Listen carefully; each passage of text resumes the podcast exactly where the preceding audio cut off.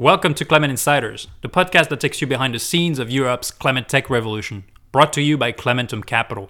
I'm Johan Bernot, a general partner at Clementum, and I'll be your host. In each episode, I'll have one of Europe's top founders and investors, and we will try to understand how they think about climate, what has led to their success, and what are the best insights they can share with you to accelerate your climate journey. There will be a lot of terrific guests on this show, and we won't shy away from spikes, secrets, and contrarian views. To make sure you don't miss out on any episode and access all the insights, you can subscribe at climateinsiders.co. Hey guys, our guest today is Pippa Gawley. She's a general partner at Zero Carbon Capital, a UK climate fund investing in early stage companies that are on a mission to fix climate change through deep science innovation. She worked with eBay in the UK, moved to Silicon Valley, and is one of the re immigrants as she moved, she moved back to Europe, like me. There's a lot we will learn in this episode from Pippa how to crack the diversity problem in VC and climate tech in general, the level of maturity of the London and UK climate tech scenes, and why there are so few unicorns yet, how Pippa runs a VC fund with her husband, which I have a lot of respect for, and I truly think you will enjoy this one. Pippa brings a unique perspective as a woman fund manager, and it's refreshing. Let's jump right in. Pippa, it's great to have you on Climate Insiders. Welcome to the show. Thank you for inviting me. It's great to great to be here. As a starter, could you briefly describe Zero Carbon Capital for those that don't know you? Fund size, geography, ticket size. Mm-hmm. So we are an early stage investor. We invest in pre-seed and seed stage opportunities where there is a scientific innovation addressing some of the big unsolved problems of climate change. We're investing across uh, the UK and Europe and Israel, and we invest down as low as 100k pounds um, mm-hmm. and up to a million as our first investment, um, and then with follow-on uh, capital as well. All right, and I know the answer, but I wanted to confirm with you to avoid uh, starting the show with a big fail. Alex Gawley, the other GP of your phone, is yeah. your husband, right? He is. I'm so tempted to say brother, or it's just a coincidence, but no, no, it's uh, he is my husband. Um, yeah, I think we we we both feel that uh, we're bringing like really different uh, skills and um, experience to to the fund. Um, you know, it's been pretty convenient to be living in the same house during lockdown. You know, we could get on sure. with work. You know, it also comes with um, downsides. yeah, upsides and downsides. So, but yes, we we are indeed married, and um, yeah, I think I was just fortunate that when I was you know looking around and trying to work out who to co- co-found a fund with, um, I happen to have the the answer under my nose. All right, and can you yeah. tell us about the dynamics of running a VC fund with your husband? So it feels uh, like an incredible thing to do for for me. Not sure I'd be up mm. for the mm. challenge. How do you distribute tasks, for example, and hold each yeah. other accountable? Yeah, and I think um, we we both feel that we can address most of the areas of running a fund. Um, so we, we we tend to divide up the tasks fairly dynamically. Um, at the moment, for example, he's really focused on the fundraising side and the operational side of that. So literally getting investors over the line and uh, you know managing that process, which is you know which is very time intensive, as you know. Um, and I'm focusing more on the company side, so making sure we've got that deal flow coming and um, that we're supporting our existing portfolio companies um, through their their later stage fundraisers as well. All right, and you also another point of your career track that I find interesting. You moved back from the US to the UK, mm-hmm. and I like to call us because I'm one of them eh, the re-immigrants and yeah. what is one of the biggest lessons or insight you brought back with you from Silicon Valley? Wow. Um, you know, in terms of um, you know just lifestyle, just being a bit more positive. You know, the UK can be pretty um, grey and miserable, and I think we can tend to be quite a cynical bunch. Um, mm-hmm. So I think you know, just trying to be a bit more kind of upbeat. You know, it took me two or three years in California not to just think that everybody was really insincere because they'd be so positive and so friendly. And I was like, they can't all possibly be this positive and this friendly. And eventually I realized that they were. so, um, but it took a while. So, you know, I think I think we could we could learn something from that. Um, and yeah. you know, from a from a venture perspective, I think just to have a bit more of that big vision. You know, I think every every problem can be solved with a business in California, and um, you know every business is, can be a big valuable business. And you know, I think having that that mindset is is also the great. mindset. quite Exactly. thing. Yeah. One yeah. word to describe it: the mindset is just Yeah. uh, the unstoppable drive and the fact that there's no ceiling. Yes. You know, in the US, Yeah. when uh, we're self-limiting, there's a bit of an imposter syndrome in Europe. There's all those things that are really limiting. I think so. So to fund managers and entrepreneurs, just uh, dream bigger, I guess, Yeah. as they say in the US. Yeah. So let's- exactly. Actually, let, let's let's talk about the the big picture of the climate tech scene in Europe. I sit in Berlin. You are Mm-hmm. Yeah. in the UK, in Yes. Ems- Emsworth, south of Yes. England. Don't often hear the- about Emsworth on a podcast. There you go. And so the climate tech ecosystem is, is evolving so fast, it's hard Yeah. to keep track of all the, all the players in every hub. There's no doubt that London has been the number one startup hub in Europe, and there's still a ton of dry powder coming in in 2022. Um, since more than 7 billion euros have been invested in, in UVC funds in 2021. So startups get ready, this money needs to be deployed. But could you share some insights from where you stand on what's happening on the climate tech front? Is it evolving as fast as the rest of the tech scene? Yeah, I think that's a great question. Um, I think it's evolving much more rapidly, actually. That, as you say, I mean, I, I think you'd be hard pressed, even looking back, and you look at something like, you know, cyber or fintech. You know, I'd love to see some graphs on that. Actually, like, did they grow this quickly? Did they change this quickly? Um, it's hard to believe that that was was the case. Like when you look at the the amount of capital coming into this space. Um, but you know, incredibly, we need more. Um, and so you know, it's kind of chicken and egg thing. We need more capital. We need more companies. They it, it needs to happen together. Um, and you know, I think the changes the changes that we're seeing that we're excited about are that I think you know three years ago when we came back to the UK, um, we saw a lot of like quite light tech kind of solutions. So a lot of website and apps, um, a lot of kind of energy efficiency plays, um, and not a lot of the kind of like right, we're going to go after cement, steel, you know, direct air capture, you know, that kind of the big unsolved problems. And so we're now seeing more and more of that kind of company um, coming into the ecosystem. So, um, you know, really great to see that there are more and more funds who are um, saying, at least, that they're not shying away from from hard tech. Uh, and more entrepreneurs then are kind of being liberated and aligning themselves around that that call. And if you look at the, if you take a snapshot in May 2022, there are nine climate tech unicorns in Europe and only two in the UK. I did the research actually. Um, two are, are categorized as, as such. OVO Energy, which is an Yes. energy utility company, Yeah. not exactly young, they're 12 years old. And there's Octopus Energy, which is Yeah. also a consortium of utility businesses. And uh, they don't exactly fit the unicorn profile that we have in mind. So, does that mean that the London slash UK climate tech ecosystem is burgeoning with great companies that will graduate into unicorns in the next months or, or year? Or, or does that mean that it hasn't reached maturity yet and it will take much longer?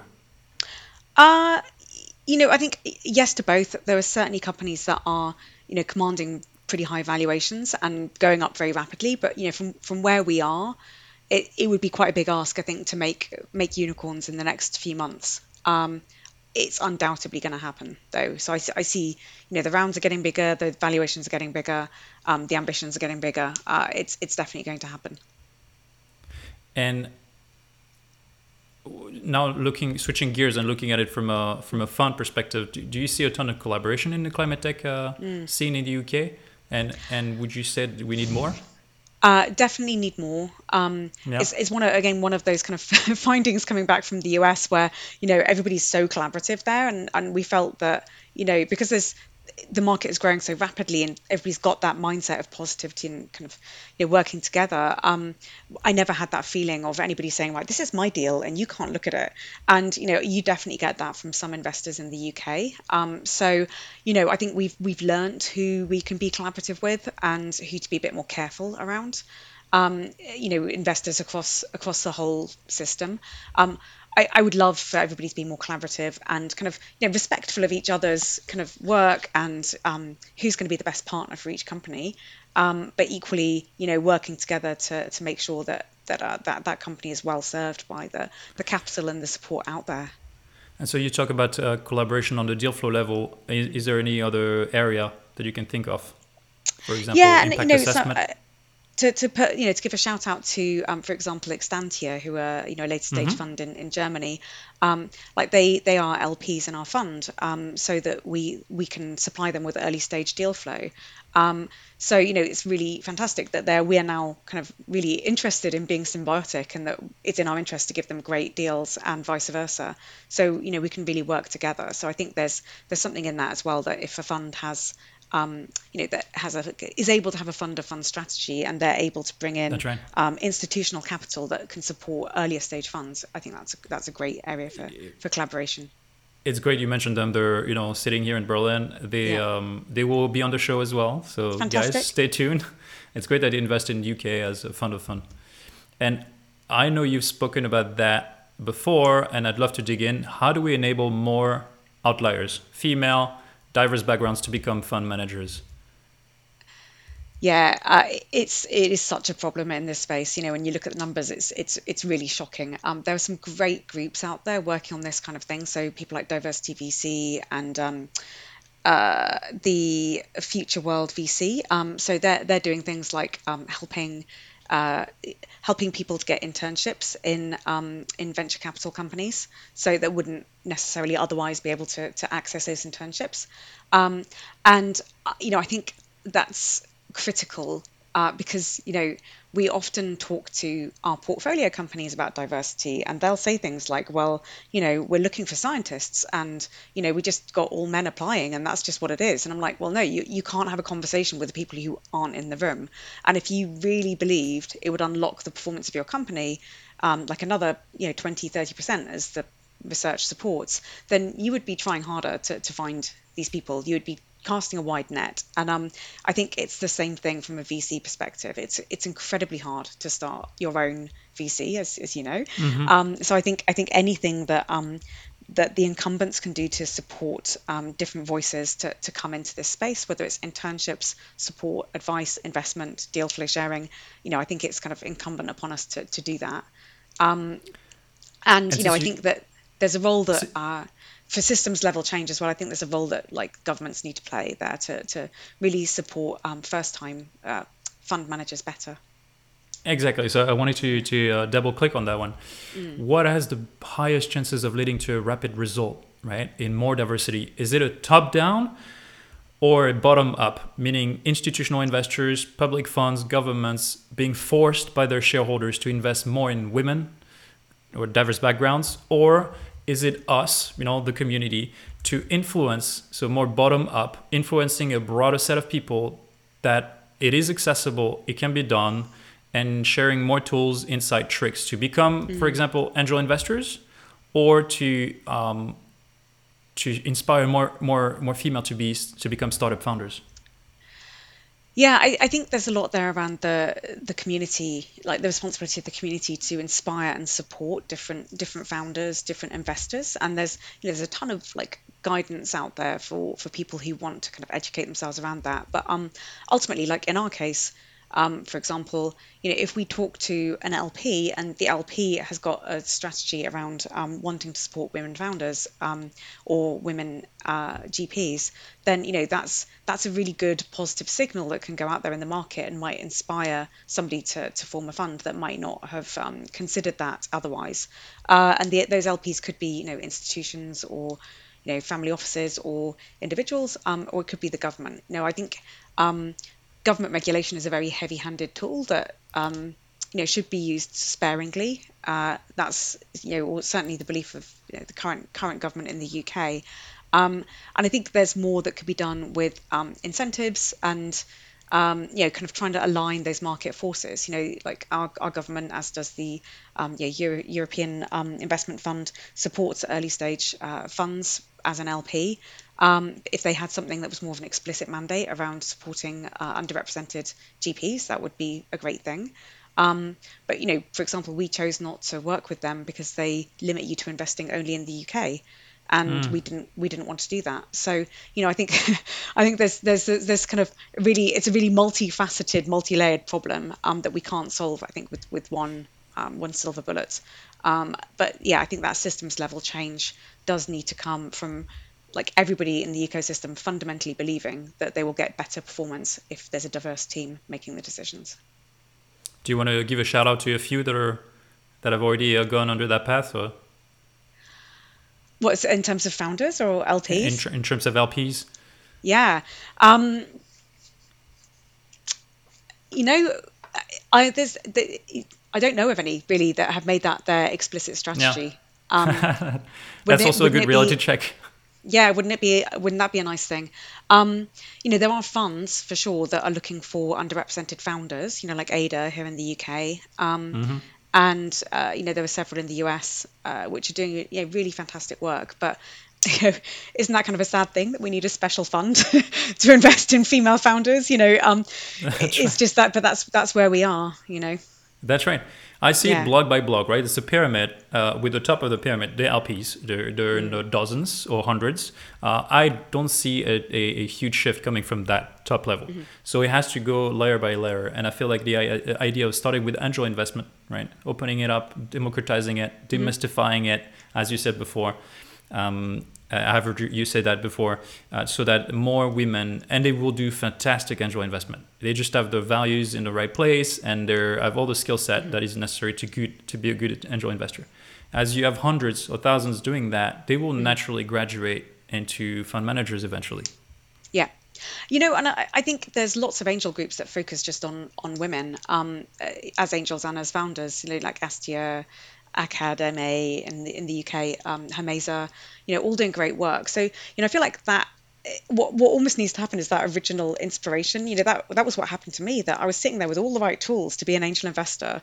You know, had access to some capital and had um, like the technical background, had the finan- financial services background, professional background, and it didn't. And I was living in Palo Alto, which is you know, like, literally you can go to a coffee shop and people are talking about term sheets, um, and you know it still didn't occur to me. Um, you know, I needed somebody to point out to me that actually I'd make a great angel investor, and you know, kind of I absolutely loved it, and the rest is you know that's where we've got to. Um, so you know, I think it, it, we almost need some kind of outreach program of like people to go out to friends and say, "Hey, have you thought about angel investing?" and you know, kind of come out, come to this event, you know, find out, find out more. Because I think you know, you mentioned imposter syndrome and confidence, and I think a lot of women would just sit there going, "Oh, I know nothing about finance. You know, I don't, I wouldn't know where to start." And um, you know, it's it's we, we need more of that encouragement. Um, I, have, I have a side project called Five Thirteen where I'm working with two other female clean tech investors and a bunch of mm-hmm. amazing female investor scouts um, and we're trying to do that kind of thing, like have events to inspire um, people to become angel investors and just trying to, you know, grease that path. Great. We'll link everything in the show notes, by the way, for yeah, listeners to, to, easily find. And uh, you know, shout out out there, people working on it. You know, feel free to reach out. Uh, we want to do something for diversity, something that is practical, that yeah. won't take five years to implement, something that can take you know weeks or months mm-hmm. because it's desperately needed now. I wanted to switch gears a little bit and talk specifically about VC investment. And I know your stance on software versus hardware. And VCs are notorious for investing mm-hmm. in software startups. It's just uh, you know the hockey stick curve, uh, higher return. We've invested in, in two, for two decades in software. We kind of know that. And you specifically like to look at hard tech opportunities. Mm-hmm. Most hard tech climate funds are looking at hydrogen, direct air capture, sort of the what, what has become these days, it's hard to say, but uh, low hanging fruits. yeah. yeah. Uh, what are areas do you specifically look like to look at and sort of yeah, how do you so, un- unveil Yeah, we're, we're trying to find areas which which we think are going to be fundamental to that zero carbon transition and that we haven't yet solved. Um, we're also looking for opportunities where we can be additive, right? So you mentioned direct air capture. You know, it feels like the world and its dog is like throwing term sheets at any, like you know, one person with a slide. It's like kind of like software in Silicon Valley, you know, 20 years ago. Um, it, it's, it's it's it's certainly overhyped, and so you know, we try and be really honest with ourselves about like, is this an opportunity where we're actually going to add value, um, or are we just going to kind of join in the bun fight for for you know for creds?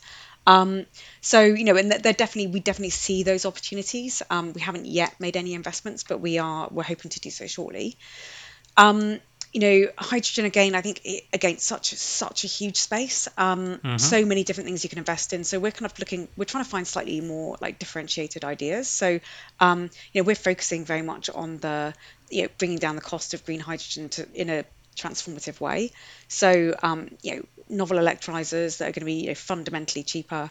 um, you know, transportation, storage, etc. But also trying to find things which perhaps are like slightly less invested in. Like um, we're looking at an industrial hardware company at the moment uh, who are looking at hydrogen leakage, the problem of hydrogen leakage, um, which is like not something that is on a lot of radars, I think, and the, the issues of hydrogen as a, as a greenhouse gas, indirect greenhouse gas. Um, so, you know, we're, we're trying to find some of those slightly different opportunities that that are open to us because we have a more technical background and we we love talking to engineers. And um, well, this is a, a good point, right? Uh, how do you invest in a hard tech business? You, you, it's a small team, right? Do you consult external advisors or have a technical committee or a scientist that you Yeah, ring, so, you know, no, we, when um, you run duty?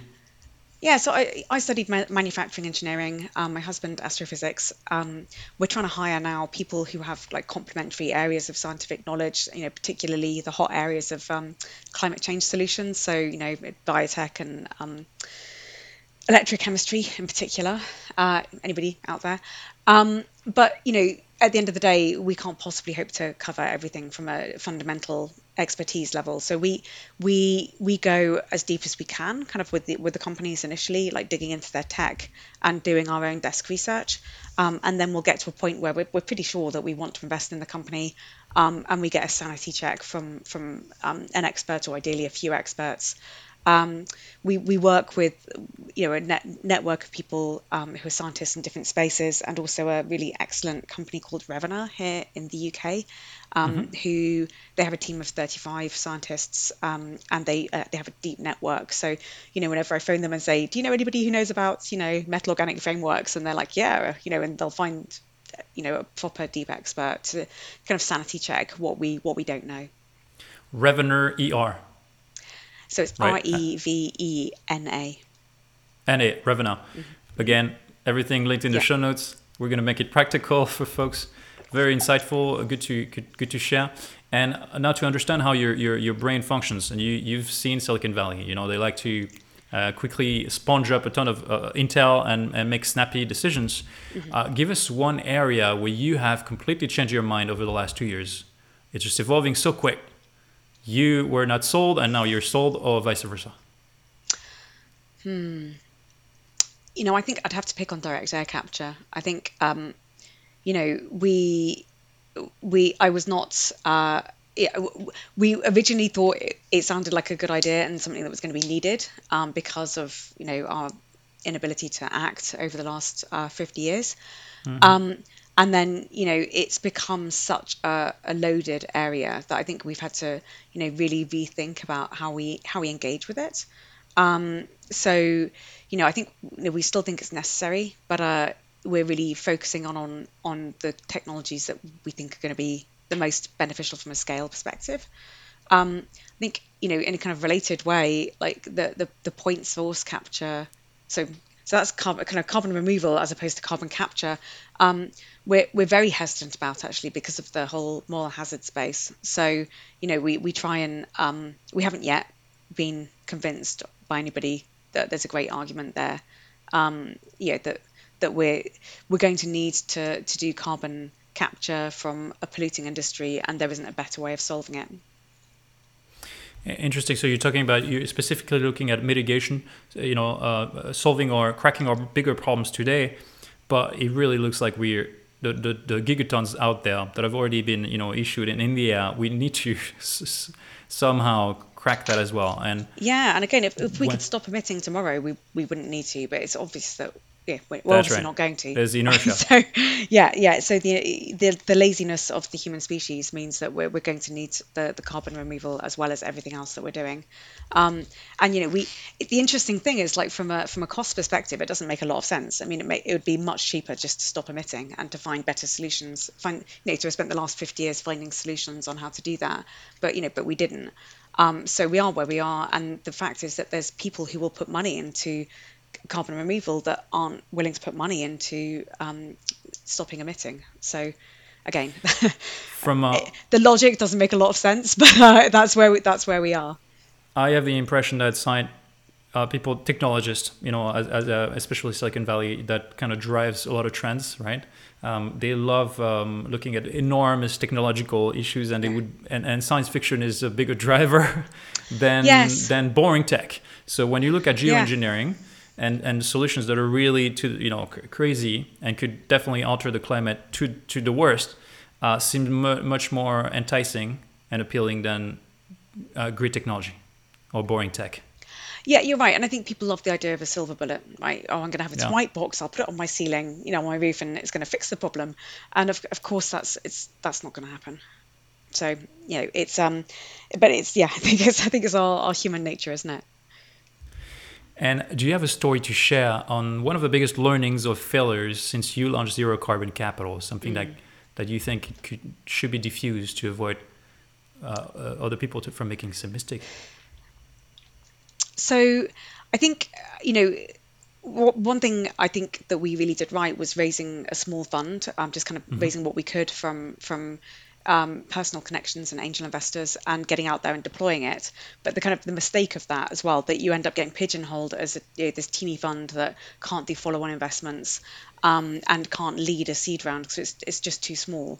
Um, and now we're trying to kind of go out and um, undo some of those assumptions. So I think it's, you know, you, you kind of don't think, I think at the outset, how you're you're building a brand. Um, and some of the things that we did to build that brand, like the kind of companies we chose to support, we're you know 100% um, happy and, and proud to stand behind. But I think uh, it's it's now difficult to go out and kind of rewrite the story around oh we only invest in the UK and we we only invest at you know this stage. So um, you know we're now trying to get out there and uh, c- correct that message. So um, I think you know if I was going to start again, um, I would ha- you know have have more clearly lined out you know that we're starting here and we're going here um, rather than you know trying to un- rewrite it with hindsight. Yeah, that's true. Labels are very sticky, and your fund size is also your strategy. People Mm. Yeah. label you as a micro VC fund in the UK, and it's very hard to uh, to uh, Yeah. unstick that.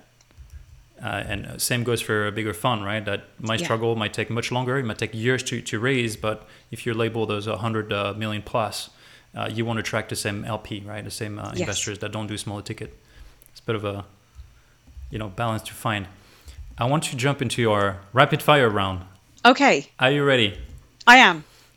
Great. First question is um, generalist or specialized? How would you ca- categorize zero carbon capital? And what kind of funds do you, we need more from now on, in your opinion?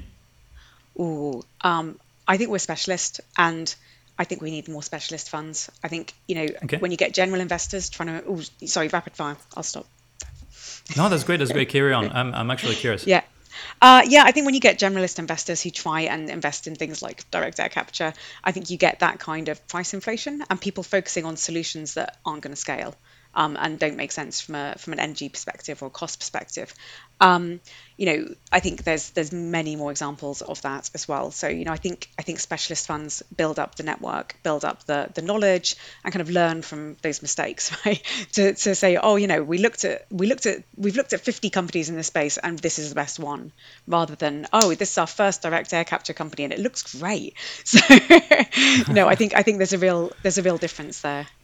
And and I actually um, uh, a follow up question is one enormous fund versus 20 medium sized fund. What is more likely to drive the most CO2 reduction and positive impact in Europe, in your opinion?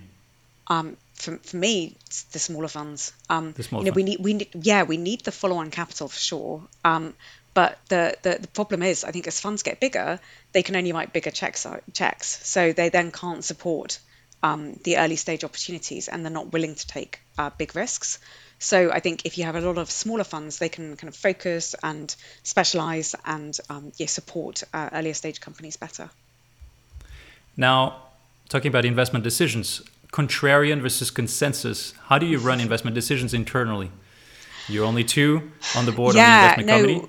So at the moment we're just two. You know, we are we are growing. Um, we we are consensus driven. So like if either of us didn't agree, uh, and and that's basically that's part of our due diligence process is that we have to convince the other one, and we're we're very um, brutal about holding each other to account and, and very honest in the way that you can only be when you've been married for 20 years. Um, so you know I think that actually really helps us. Um, you know, we're not going to like agree to pacify the other person.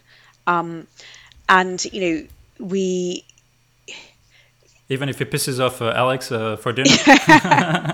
yeah, and yeah, there's definitely been ones where you know I've pushed it through or he's pushed it through. Um, you know, with with the the depth depth of our conviction. But yeah, part of the, our job is to, to build that conviction in the other person.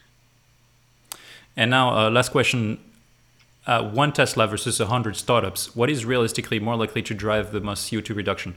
I'm obviously taking Tesla as to to demonstrate scale but do you yeah. think it's going to come from uh, grassroots, smaller companies, or one enormous home run?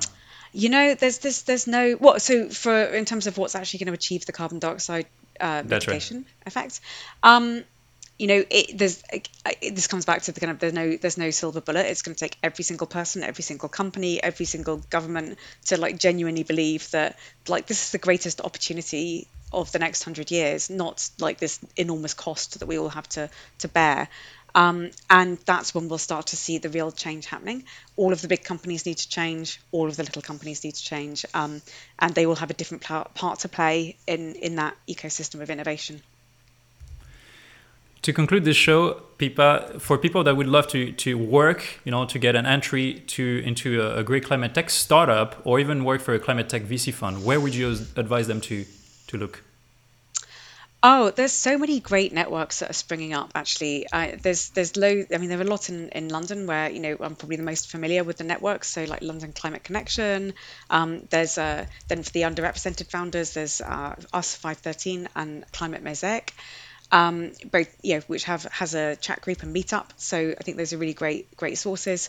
Um, there are you know from the, the from the VC side again, there's various different like you know, WhatsApp and Slack groups and channels, which are you know all pretty open and collaborative. So I think those are great places to start in terms of um, you know building connections and kind of finding out what's out there.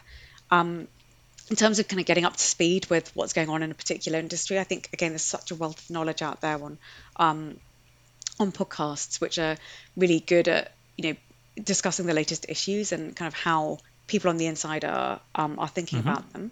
Um, so you know that's that's that's certainly what we do and kind of what would would hope somebody was doing if they wanted to get into the space. And this is what we're doing right here. so, yes, yes, so, uh, yeah. Thanks so much, uh, Pippa. This has been great to have you on the show and to collect all your insights. There's a ton of uh, data that we need to post in the in the show notes, mm-hmm. so I'll make sure to to do that. And uh, to all of you, don't forget to subscribe. We have an incredible lineup coming soon. Until next time, thanks for tuning in. Thanks for listening to another episode of Climate Insiders, the leading climate tech podcast in Europe. If you've enjoyed this, be sure to subscribe at climateinsiders.co. Climate Insiders is brought to you by Climentum Capital, a late seed to Series A climate tech VC. To learn more about Climentum Capital, apply for funding, or become an LP, visit climentum.com.